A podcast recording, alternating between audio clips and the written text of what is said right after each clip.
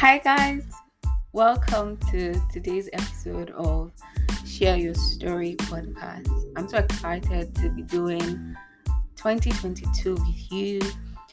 I am happy that, you know, we get to see the new years together. And I do pray that this year would be exceptional for each and every one of us. And also using this opportunity to say thank you for making 2021 a good year for us.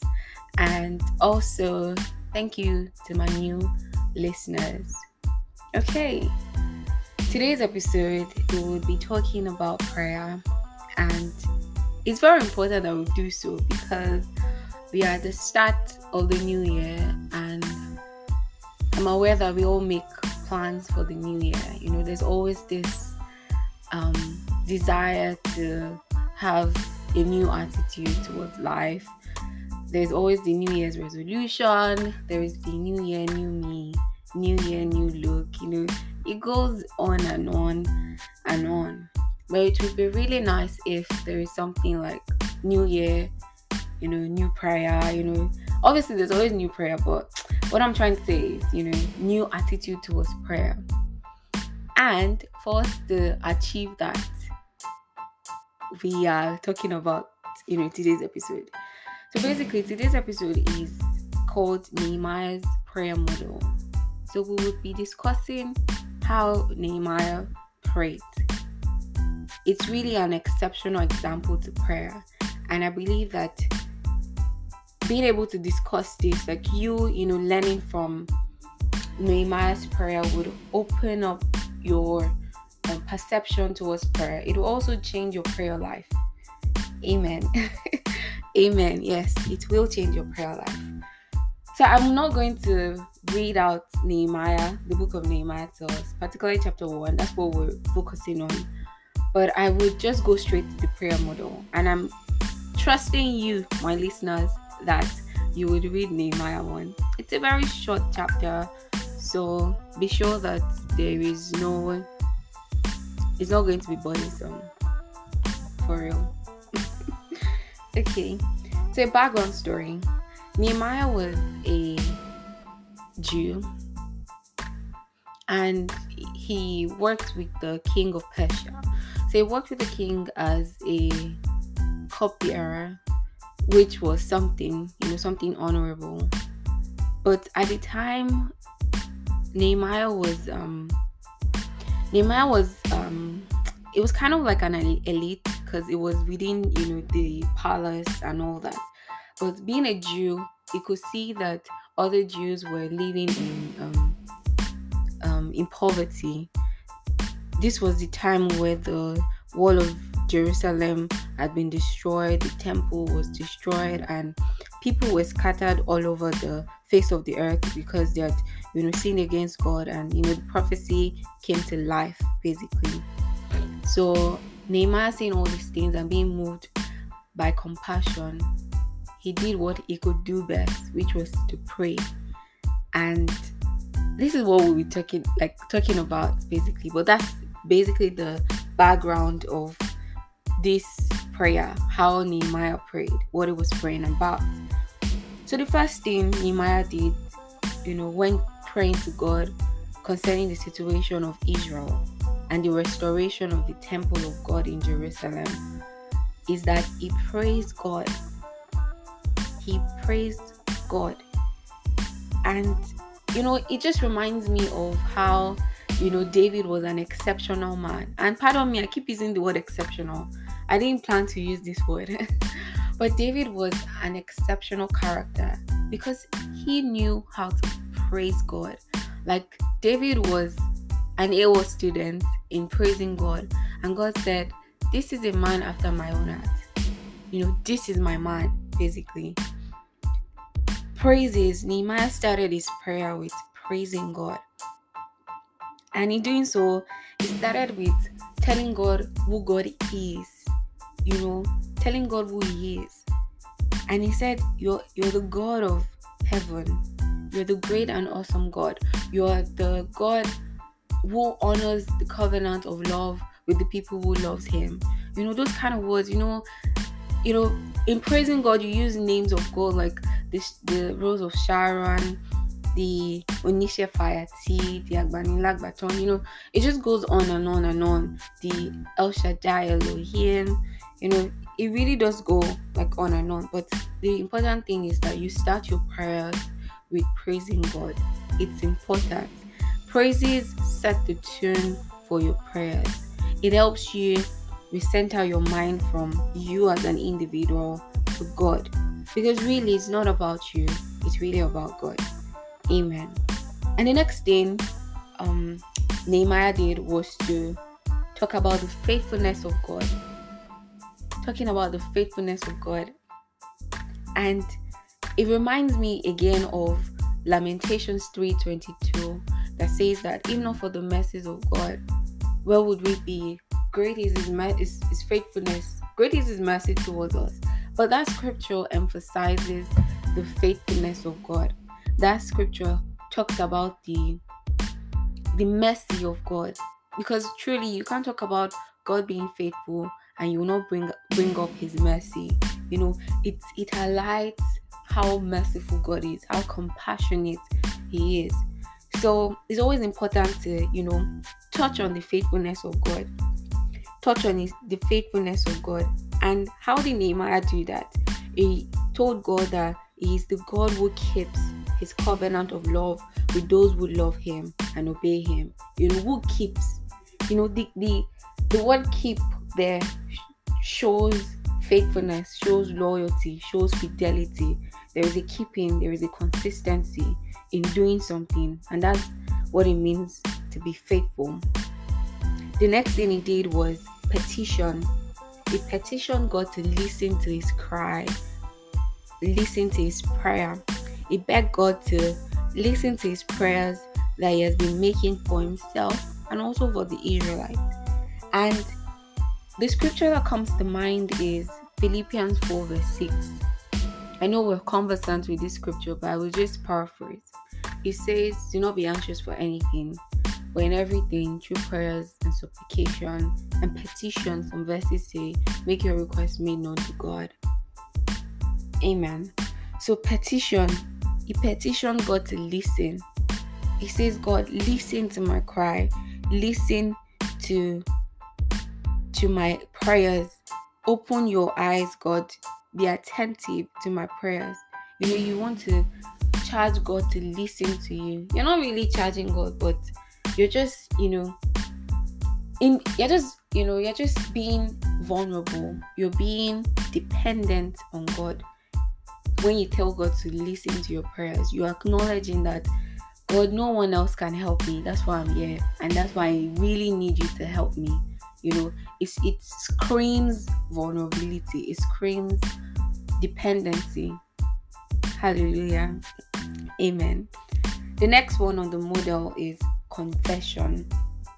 Is confession. And we can see him confessing in verse 6 to about verse, verse 7. And, you know, from petitioning God to listen, he immediately confesses his sin. He's not prideful, he's not oblivious to the fact that he's, he's in, incapable of sinning. You know, sometimes we make prayers and we say, Oh God, please forgive me if I have sinned against you. Come on, like what makes you think you haven't sinned? You know, you being a human on your own, you're an embodiment of sin. So, like, where does the if come? You know, like, why are you putting if? But I'm not going to dwell on this too much. But basically, he confesses his sin, he acknowledges that he is man and that he is fallible and that, you know, he's unholy without God. And he doesn't just confess the sin of himself, he also does so for his family, his father's household, and also for the entire Israelites. And in confessing, he wasn't sugarcoating anything. He was open, he was vulnerable, you know, he was seeking forgiveness. He openly stated you know, the sins of his people. He says, God, we've been disobedient, we've been wicked, and we've been disrespectful. Please forgive us. You know, sometimes we do something that is wrong and we try to make excuses for it. Are we really confessing when we do that? I don't think so. The next model is reminding God of His promises. Reminding God of His promises. There's a scripture that says that God honors His word above His name. So we want to, you know, remind God that God, you said this concerning my life. You said this concerning your church. You said this concerning your people. It kind of like moves God to do. It's not like God will not already do. He would already do, but just remind him of his word. Because really he, just, he wants you to study his word. He has said it in Joshua 1 verse 8 that you know study this word that I've given to my servant Moses and do not depart from it. I digress. Remember, you know, his promises. Like you're reminding God of his promises. You always want to remind God of what he has said in your life, what he has said concerning the situation, what he has, you know, spoken of. And that's what Nehemiah did. He said, God, you have said that if we sin against you, you scatter us but if we repent of our sins and we obey your word, you bring us back together. He reminded God of that promise. And needless to say, that God answered the prayer. But I know I'm jumping, but you know, God loves it when you remind Him of His promises. And the next one is quite similar to this: is remind reminding God of His wonders. So the first one is His promises, His words, what He has spoken of, the next one is to remind God of the things He has done, His wonders, His signs, His miracles that have turned to be your testimony. You want to remind God of the things He has done. And you know, in reminding God of things He has done, it doesn't just it doesn't just move God, it moves you as well because it changes your focus on God, I need this now too. Oh, God is indeed faithful. He has done this for me, He has done that for me. I see him moving in this way, you know, you're confident in your prayer. You're confident that your prayer will be answered. You're confident in the God that you're praying to. So, in reminding him of the things he has done, something is working inside of you. And that's the beauty of prayer. Because prayer is not just one sided, prayer works inside of you as well as a person. It changes you, it changes your focus from your needs to God. Amen. So Nehemiah did this and he, he told God, he said, God, you have, you know, you have done so much for your people. You are the God who re- restored them and redeemed them from their tribulations. And in reminding God of the things He has done, He spoke about the power of God. He spoke about the greatness of God, of how God is their Redeemer, how God is their Restorer you know you want you want to you want to give god his oriki and oriki means um i can't really remember the literal meaning of oriki but it's kind of like an adulation a praise. Okay? So he did that. It, i don't want to say he gassed god, god up but you know he just he just had to tell god something that is true obviously. Reminding him of things he has done. And it's not like God has forgotten. He hasn't forgotten, but we have forgotten. So, in the place of remembering, we are, like I said before, something is working inside of us. Hallelujah. So, from reminding God of the things He has done, the next thing is intercession. And we see Nehemiah praying not just for himself, but for the people of Israel. He was seeking an answer to prayer for the Israelites, some of whom do not do not even know that you know do not know that he was praying. Some of whom are not even like they're not even praying for themselves. Praise the Lord. But there is somebody praying for them. And this screams the importance of intercessory prayers. We cannot emphasize this enough that Christians believers are expected to partake in intercessions. You're not just called to pray for yourself, you're called to pray for the body of Christ. And who is the body of Christ? they're your fellow believers. And not just pray for your fellow believers, but you're also supposed to pray for the world that you live in. So, intercession. And I've heard like preachers say something that if you want to receive an answer to prayer, pray for other people. Partake in intercessory prayers. It helps you. It helps you. The least, pardon me, the last thing on the model is the request. And the request is why you're praying. What are you seeking God for? What do you want Him to do for you? And you know, in the last um the last verse of chapter 1, that is verse 11, we see that we see that Nehemiah now relayed his concerns, he relayed his request before God. He said, God, I am praying and I'm fasting, I'm mourning for favor. I want you to grant me favor in the presence of this king, in the presence of this man, so that he would answer me. He would accept my request, he would grant my request. So, all these things that Nehemiah had done before, it was so that he could ask God for favor. And you know, usually when we pray, there is a need. When we pray, there is a need. But our needs should come last, according to Nehemiah's prayer model. So we'll just do a, a run through. The first thing is. You start your prayer with praise. Praise is important. Then you speak to the faithfulness of God. And then you petition God to listen to your prayers. You confess your sins. Yes, we're redeemed by Christ Jesus. We are now children of God. We're no longer sinners. We're no longer, you know, of this world. But there is still a part of confessing that we have to do. In Colossians, it says, confess your sin one to another. So we still need to confess our sins.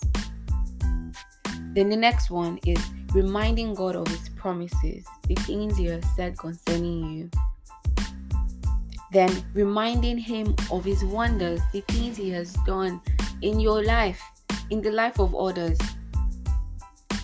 Highlighting the power and greatness of God. Then you go to intercession, you intercede for others you pray for your church. You pray for your country. You pray for your city. You pray for your friend. You pray for your family. You pray for your loved one. You pray for your neighbors. Even your enemies, you pray for them. And then you request. You make your request known. God, this is what I want. This is what I need. I need you to grant me favor. I need your mercy concerning this. I need, you know, I need promotion. I need direction, I need wisdom, you make your request. So, should we always pray like this? I think that's one question that has been on my mind since you know, learning about Nehemiah's prayer model. Of course, is a fantastic way to pray, but the truth is, we would not always pray like this. I think personally that would pray like this we pray like this depends on our needs because there are some times where all we need to to do is to just be thankful and that's it that's a prayer right? That's a prayer. So we will not always pray like this but this is a perfect prayer model. This is a good way to pray. This is a a way to boost out your relationship with god. This is a way to to surrender to to recklessly surrender your your selfish desires to pursue God. This is how to pursue God by you know increasing himself inside of you and reducing yourself and your needs and pleasures. Hallelujah. Amen. I actually do pray that our prayers are answered. I pray that our prayer life is stirred up. I pray that our prayer altar is lit continually in the name of Jesus. And that we're not slacking, we're not sleeping, that we're standing. Amen. Amen. Thank you so much for listening. And before I forget, I have news. I have news. Yes, I do. So, as you all know, in 2021, we release new episode once every every month. That's the third Thursday of the month. But this year, the Lord has increased our capacity. Amen. And we will be releasing two episodes every month. It's um yeah, the first Thursday of the month and the third Thursday of the month. So two episodes every month. Um, please do listen. Please um, tune in and share with your friends and family. And I pray the Lord blesses you. Amen. Talk soon. Bye bye.